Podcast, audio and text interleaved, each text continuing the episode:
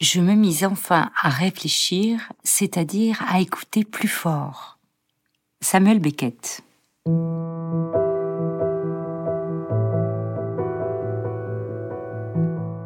Bonjour, c'est La Voix d'eau, le podcast du Musée d'Orsay et de l'Orangerie. On vous parle des artistes, des œuvres et des expositions du Musée d'Orsay et de l'Orangerie. Le temps d'une écoute, osez tourner le dos aux images et laissez-vous guider par la seule voix d'un invité qui vous propose une rencontre inattendue avec l'art.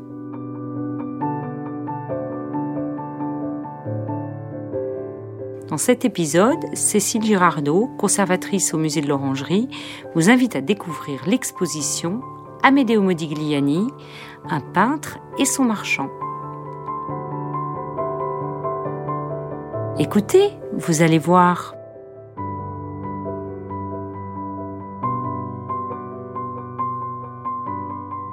Bonjour Cécile Girardot. Bonjour Scarlett. Vous êtes co-commissaire de l'exposition Amedeo Modigliani, un peintre et son marchand, et conservatrice au musée de l'Orangerie. Pourquoi organiser une telle exposition aujourd'hui au musée de l'Orangerie? Le musée de l'Orangerie a à cœur depuis plusieurs années de mettre en avant les liens qui peuvent exister donc entre les artistes conservés dans ses collections permanentes et sa programmation euh, temporaire euh, d'exposition, qui est tout à fait en lien avec la mission originelle du musée. Le musée de l'Orangerie conserve deux pôles dans sa collection. Tout d'abord les Nymphéas de Claude Monet, qui sont un grand ensemble de l'histoire de l'art du XXe siècle, et par ailleurs la collection d'un marchand d'art, Paul Guillaume, qui a été actif au début du XXe siècle à Paris et qui a vendu, collectionné, montré des œuvres aussi variées que celles de Renoir, Picasso, Cézanne Utrillo, mais aussi Modigliani, dont il a été très proche. Euh, il se trouve que euh, les deux hommes vont se rencontrer à partir de 1914 et que euh, Paul Guillaume va devenir son marchand à partir de 1915. Modigliani, c'est un artiste qui est très aimé par le grand public et en même temps qui s'était vraiment raréfié sur la scène parisienne depuis plusieurs années, puisque depuis 2003, il n'y a pas eu de grande exposition consacrée euh, à Modigliani. L'exposition de l'Orangerie n'est pas une, exposition qui a une vocation monographique euh, exhaustive, mais qui véritablement fait le point sur un des aspects de la vie de Modigliani et euh, vraiment son lien avec son marchand Paul Guillaume. Pour le public, c'est l'occasion justement de vraiment remettre Modigliani en contexte, de le remettre euh, dans ce contexte parisien, ce contexte à la fois artistique, littéraire, mais aussi marchand, qui permet à sa carrière de prendre un nouveau tour et de donner un petit peu de corps, je dirais, à cette figure qui est parfois devenue un peu éthérée dans nos imaginaires. Modigliani a manifesté des dons précoces. Il demande des cours de dessin à l'âge de 12 ans, d'après ce que l'on sait. Qu'est-ce qui le pousse à s'installer à Paris en 1906 à 22 ans? Paris, à l'époque, représente un pôle d'attraction absolument euh, incroyable pour toute l'Europe et pour le monde entier aussi. Hein. C'est vraiment le creuset euh, des avant-gardes euh, au début du XXe siècle, et c'est ce qu'on appellera plus tard l'école de Paris, hein, qui est d'ailleurs un, un, agrégat un petit peu disparate d'artistes venus de, de, régions du monde extrêmement différentes.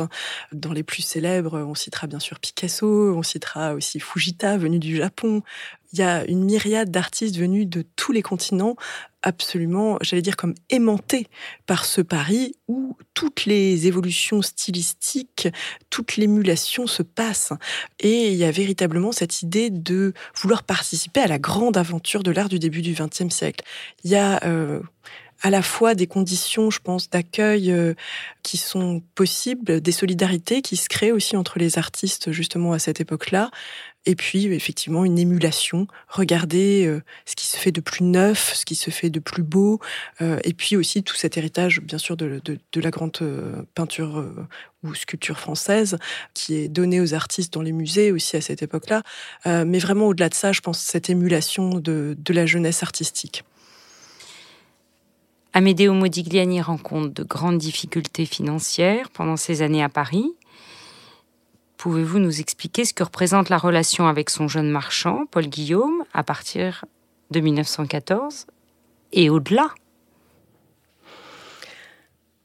Paul Guillaume et Modigliani se rencontrent euh, autour de l'année 1914, mais c'est véritablement à partir de la dernière partie de l'année 1915 que euh, Paul Guillaume devient véritablement son marchand. Il sera un de ces marchands un marchand très important, mais il ne sera pas l'unique. Et on sait que, euh, notamment l'année suivante, en 1916, Modigliani va rencontrer euh, Zborowski, duquel il sera très proche. Et Zborowski aura un soutien financier très continu, très présent, que ce soit dans la fourniture de matériel ou dans le fait qu'il lui fournit un atelier, une adresse, etc. Paul Guillaume, lui, va fournir l'atelier de la rue Ravignan. On ne sait pas exactement combien de temps Modigliani va l'occuper, donc probablement donc autour de la fin de l'année 1915, peut-être le début de l'année 1916. Et au-delà de ça, on sait que euh, Paul Guillaume acquiert des œuvres ou représente un intermédiaire pour la vente des œuvres de Modigliani. On sait aussi que Paul Guillaume, dans sa galerie, dans son appartement, dans ses différents appartements, va abondamment accrocher, montrer euh, les œuvres de, Modigliani. Paul Guillaume euh, ne, réalisera jamais d'exposition monographique de Modigliani. Par contre, il aura toujours à cœur de l'inclure le plus possible dans des expositions de groupe ou de prêter ses œuvres à des expositions d'importance. Par ailleurs, au sein de sa collection personnelle, Modigliani représente un des artistes qu'il aime le, plus et qui garde vraiment jusqu'au bout de sa vie.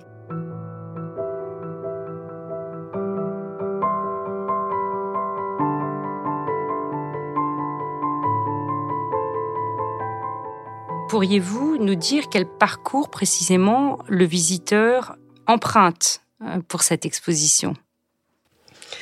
Nous avons voulu, dans une première salle, remettre en contexte ce lien avec Paul Guillaume.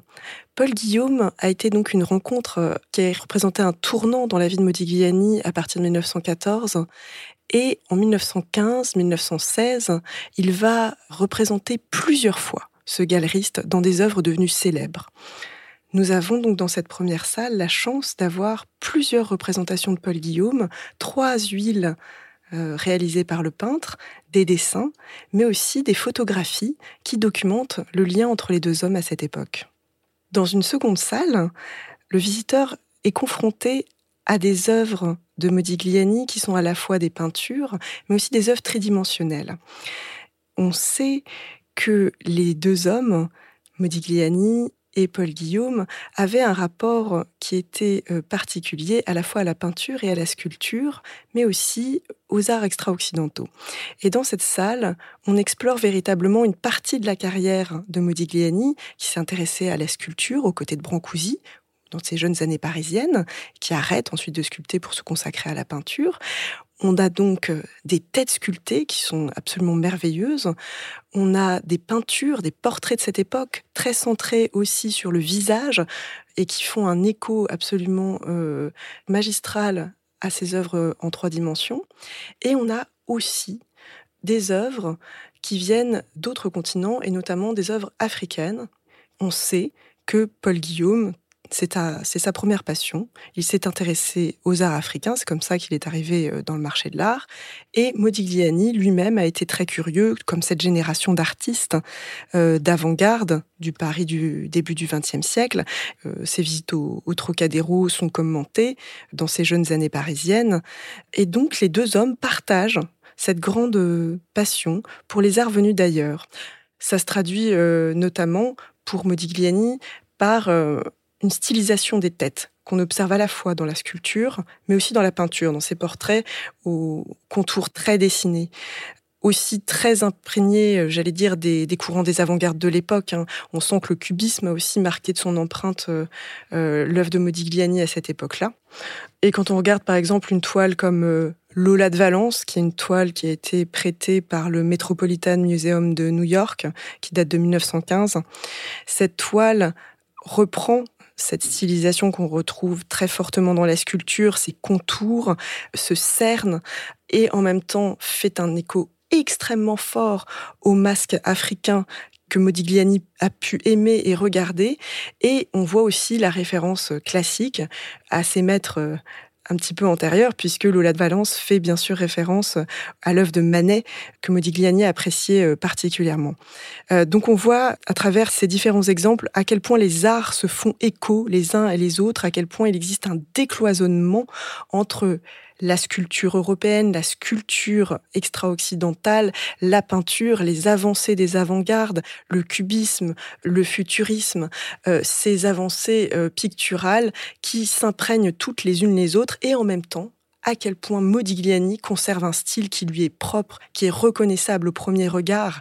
Et finalement, à travers la synthèse de beaucoup de sources, il va toujours réaliser une épure, une singularité stylistique qui est véritablement l'essence de son art.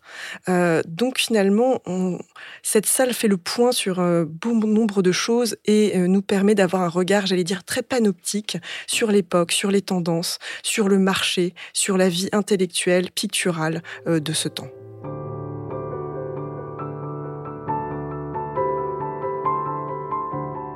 L'exposition présente une très grande majorité de portraits certaines figures sont reconnaissables, car euh, on les connaît euh, par des photographies, d'autres le sont moins.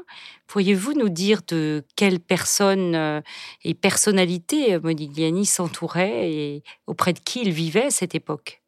La section 3 de l'exposition reprend, j'allais dire en concentré, cette idée d'un milieu parisien qui va être portraituré par Modigliani, où finalement ces amitiés ont été euh, des amitiés à la fois d'anonymes, mais aussi avec euh, des gens qui, qui sont passés à la postérité, qui sont devenus euh, des illustres de ce Paris du début du XXe siècle, et notamment des grandes figures de l'école de Paris. On pense à Moïse Kissling, mais aussi, bien sûr, à des écrivains, Max Jacob, on pense à Cocteau aussi, et puis, bien sûr, L'une des personnes qui a été la compagne de Modigliani au, début de son, épopée parisienne, qui a été donc Béatrice Hastings, qui est sa compagne au moment où il rencontre Paul Guillaume d'ailleurs, qui est très proche de Max Jacob, qui est une poétesse anglaise, qui fait aussi beaucoup de traductions, qui écrit, qui est très active dans le milieu littéraire parisien, euh, qui est portraiturée un nombre de fois incalculable par Modigliani et dont nous avons plusieurs représentations donc dans cette section euh, sur le milieu parisien. Il y a aussi beaucoup de portraits d'anonymes, des gens qu'il va rencontrer au fil de ses visites dans les cafés parisiens, dans les différents quartiers qu'il fréquente, que ce soit Montparnasse, que ce soit euh, Montmartre, euh, puisque l'homme va osciller vraiment entre les deux pôles nord-sud de Paris. Il se trouve donc qu'il euh, y a beaucoup de gens qu'on ne connaît soit par un prénom, soit par une appellation. Je pense par exemple à Antonia, qui est une des œuvres euh, de la collection du musée de l'Orangerie, qui est une très belle œuvre euh, d'une femme au teint clair, aux cheveux relevés. Euh, on a la jeune anglaise qui, a donc cette appellation très vague, très floue on a véritablement cette galerie de portraits à la fois d'illustres, mais aussi de gens anonymes du Paris de cette époque du, du début du XXe siècle. C'est presque, j'allais dire, un concentré de cette vie de bohème faite de rencontres d'artistes et puis de gens euh, du quotidien. Quelles sont, à votre avis, les œuvres phares de l'exposition, celles qui vous semblent incontournables et aussi celles que vous préférez personnellement? Dans chaque salle de l'exposition, il y a des œuvres absolument magistrales du peintre. La première salle réunit trois des portraits euh, réalisés par euh, Modigliani de son galeriste. Alors je pense bien sûr au Nouveau Pilota, qui est une des œuvres phares des collections du musée de l'Orangerie, qui représente Paul Guillaume, euh, ganté, cravaté, avec un chapeau, très dandy, comme un pilote de l'avant-garde, Nouveau Pilota, celui qui va conduire, j'allais dire, vers l'avant cette jeune génération. On sait que les artistes euh, qu'il représentait parfois euh, étaient proches de lui. C'était le cas de Modigliani, c'était le cas aussi d'autres artistes. Je pense par exemple à, à Chirico, euh, chez qui aussi ce galeriste a suscité un grand espoir et qui lui avait écrit par exemple Je vous vois comme une île verdoyante au milieu de l'océan. Donc on a véritablement des témoignages très très forts d'artistes et donc avec ce nouveau pilota, on a aussi ce, témoignage pictural extrêmement fort de Modigliani envers son galeriste. Euh, et au-delà de ça, bien sûr, on a un chef-d'œuvre pictural qui fait écho à tous les autres portraits et photographies et dessins qu'on trouve dans la salle, puisqu'il y a aussi de merveilleux dessins euh, dans cette salle.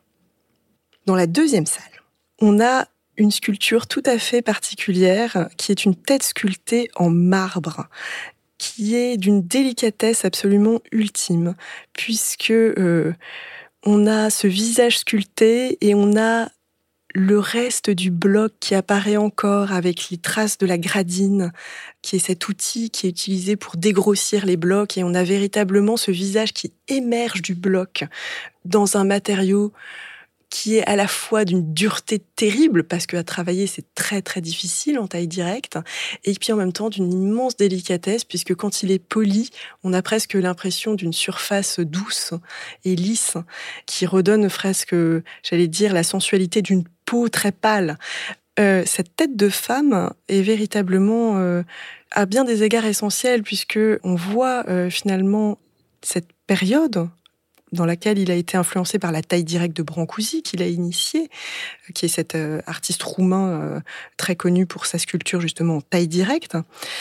Et ce syncrétisme qu'on retrouve, puisque cette tête nous rappelle bien sûr des têtes cycladiques, ces têtes égyptiennes stylisées, et aussi ces masques africains. Et on voit à quel point son art est transcendé par différentes sources d'influence à cette époque-là.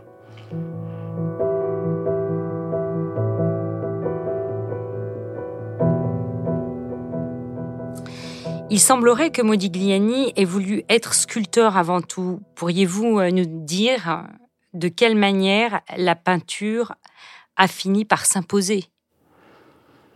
Le choix de la peinture va s'imposer dans, la vie de Modigliani pour plusieurs raisons. Des raisons de santé, premièrement, euh, puisque c'est un artiste qui a une nature fragile, qui est réformé d'ailleurs euh, pendant la Première Guerre mondiale, et euh, toujours à cause de ce contexte de la, la Première Guerre mondiale, la raréfaction des matériaux va aussi certainement jouer un rôle, puisque la sculpture, ce sont aussi des matériaux coûteux et difficiles à obtenir.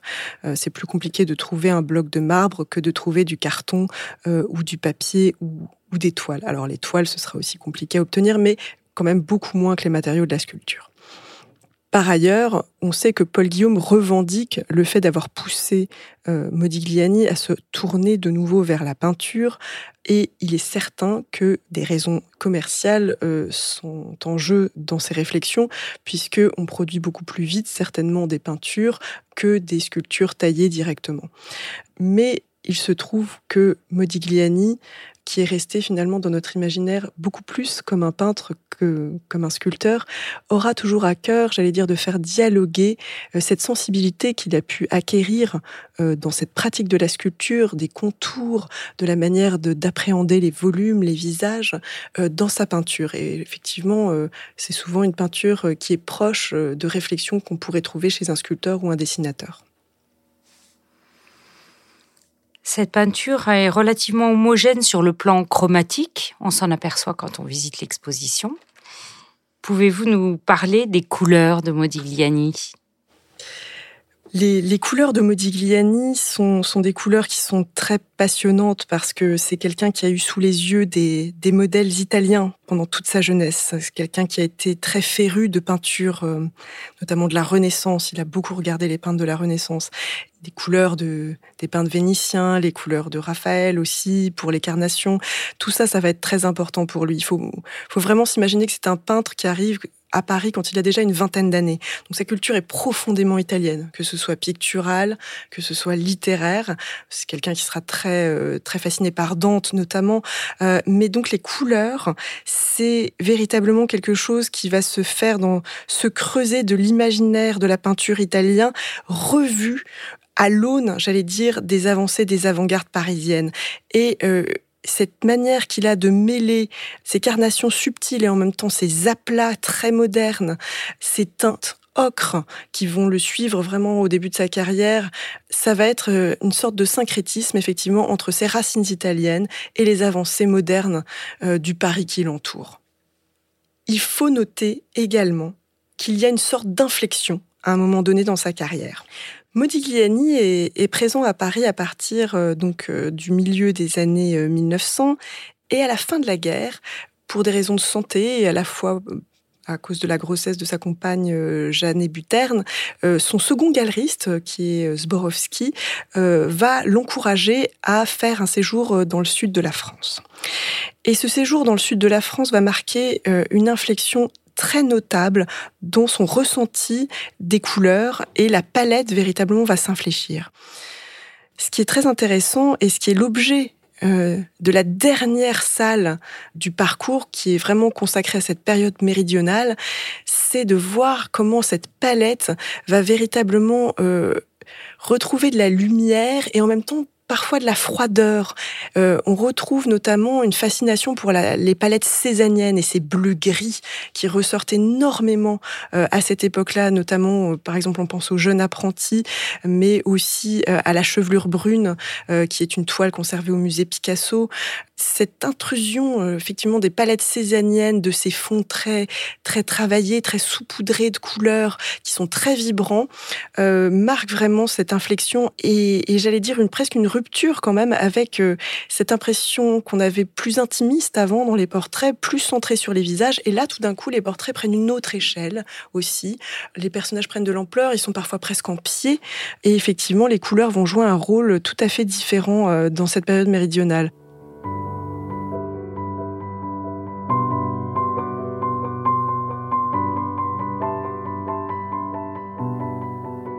Modigliani était un bel homme, c'est ce qu'on constate sur les photos de l'époque. Il disait de lui-même qu'il était un ange au visage grave. Pourquoi au visage grave? Euh, Oui, c'est à la fois quelqu'un qui a tous les dons euh, merveilleux de l'artiste, qui est doué pour le dessin, pour la peinture, qui a une capacité à créer un style euh, absolument unique, qui est un, artiste peintre euh, qui a une carrière absolument foudroyante au début du XXe siècle et qui en même temps a des conditions de vie qui sont euh, extrêmement difficiles. Euh, l'argent est rare et effectivement la rencontre avec des marchands va adoucir un petit peu son, quotidien sans complètement apaiser cet homme qui est aussi tourmenté, euh, puisque il a bien sûr comme on le sait, des problèmes aussi euh, d'alcoolisme et de dépendance. Donc c'est quelqu'un qui aura un destin à la fois brillant et tragique. Les méthodes d'analyse scientifique de la peinture ont beaucoup progressé ces dernières années. Pouvez-vous nous dire ce qu'elles ont apporté à la connaissance de l'œuvre de Modigliani et comment vous l'avez intégrée dans votre exposition? Les, recherches sur la matérialité des œuvres de Modigliani ont, commencé depuis euh, de nombreuses années et c'est vrai qu'il y a eu euh, des moments euh, importants notamment dans les collections françaises, dans les années 80, il y a eu un moment où il y a eu des analyses très poussées sur les œuvres de Modigliani, et puis la technique avançant elle aussi, les techniques d'analyse évoluant, il y a eu une réflexion donc récemment, c'est toutes dernières années, notamment à la faveur de plusieurs expositions qui ont fait date.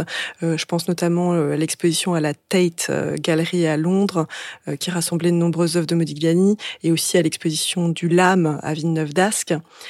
Et à partir de là, notamment en France, il y a eu tout un groupe d'analyses sur les Modigliani des collections des musées de France, qui ont permis des analyses poussées à la fois sur la matérialité donc des châssis, des toiles, de la couche picturale et qui ont pu mettre en avant euh, des choses inédites euh, sur euh, certaines œuvres de Modigliani et notamment mettre à jour des compositions sous-jacentes qui sont très présentes d'ailleurs à l'époque où Paul Guillaume est le marchand de, Modigliani.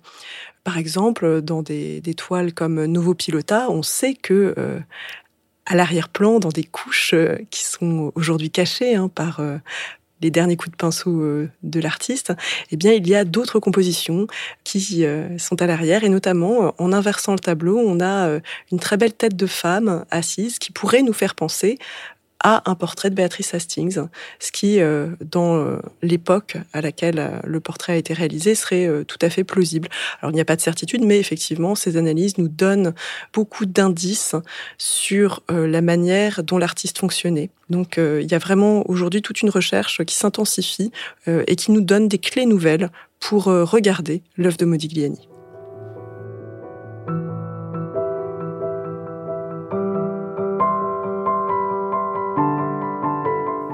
Paul Guillaume était un marchand qui avait une galerie, mais il ne montrait pas seulement les œuvres dans sa galerie.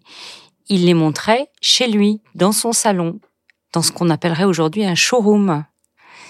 Je crois que vous avez essayé dans l'exposition de nous faire visiter les lieux d'habitation, le showroom de Paul Guillaume. Oui, c'est un projet qui a été mis en œuvre par euh, les équipes du musée pour euh, véritablement donner à voir avec les moyens actuels de la technique les objets d'archives qu'on peut avoir, les photographies d'archives que nous pouvons posséder qui documentent les différents appartements de Paul Guillaume. Et ça nous permet de mieux comprendre comment Modigliani s'intègre finalement à un système global chez Paul Guillaume, la manière dont il conçoit ses accrochages, la manière dont l'art moderne s'associe sur un pied d'égalité pour lui avec les arts extra-occidentaux, la manière dont les modernes et les maîtres plus anciens dialoguent toujours sur ces murs. Il faut voir que par exemple, Paul Guillaume pouvait très bien mettre euh, côte à côte Renoir, de l'art africain, Matisse et Modigliani. Et pour lui, c'est quelque chose qui va de soi, cet éclectisme, cette manière de mélanger les médiums, que ce soit la peinture, les choses tridimensionnelles de la sculpture, qu'elles soient européennes ou extra-occidentales, et comment tout cela dialogue ensemble, les générations aussi entre elles. Et Modigliani, en tout cas, tient toujours une place de choix, quel que soit l'endroit où habite Paul Guillaume, et est aussi très représenté dans l'exposition de sa collection personnelle qui a lieu en 1929 à la galerie Bernheim Jeune. Cette exposition étant pour lui euh, la préfiguration de ce qu'il aurait aimé être une collection offerte au public, puisqu'on sait que le galeriste avait l'ambition d'ouvrir un lieu comme une sorte de musée au, public parisien. Ça ne se fera pas de son vivant, mais euh, finalement, le, musée de l'Orangerie, avec les collections, euh, donne un petit peu, j'allais dire, de corps euh, à ce rêve.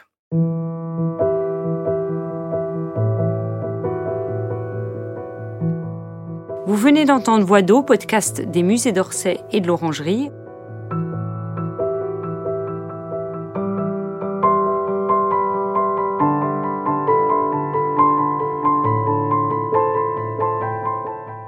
Retrouvez tous les épisodes sur vos plateformes préférées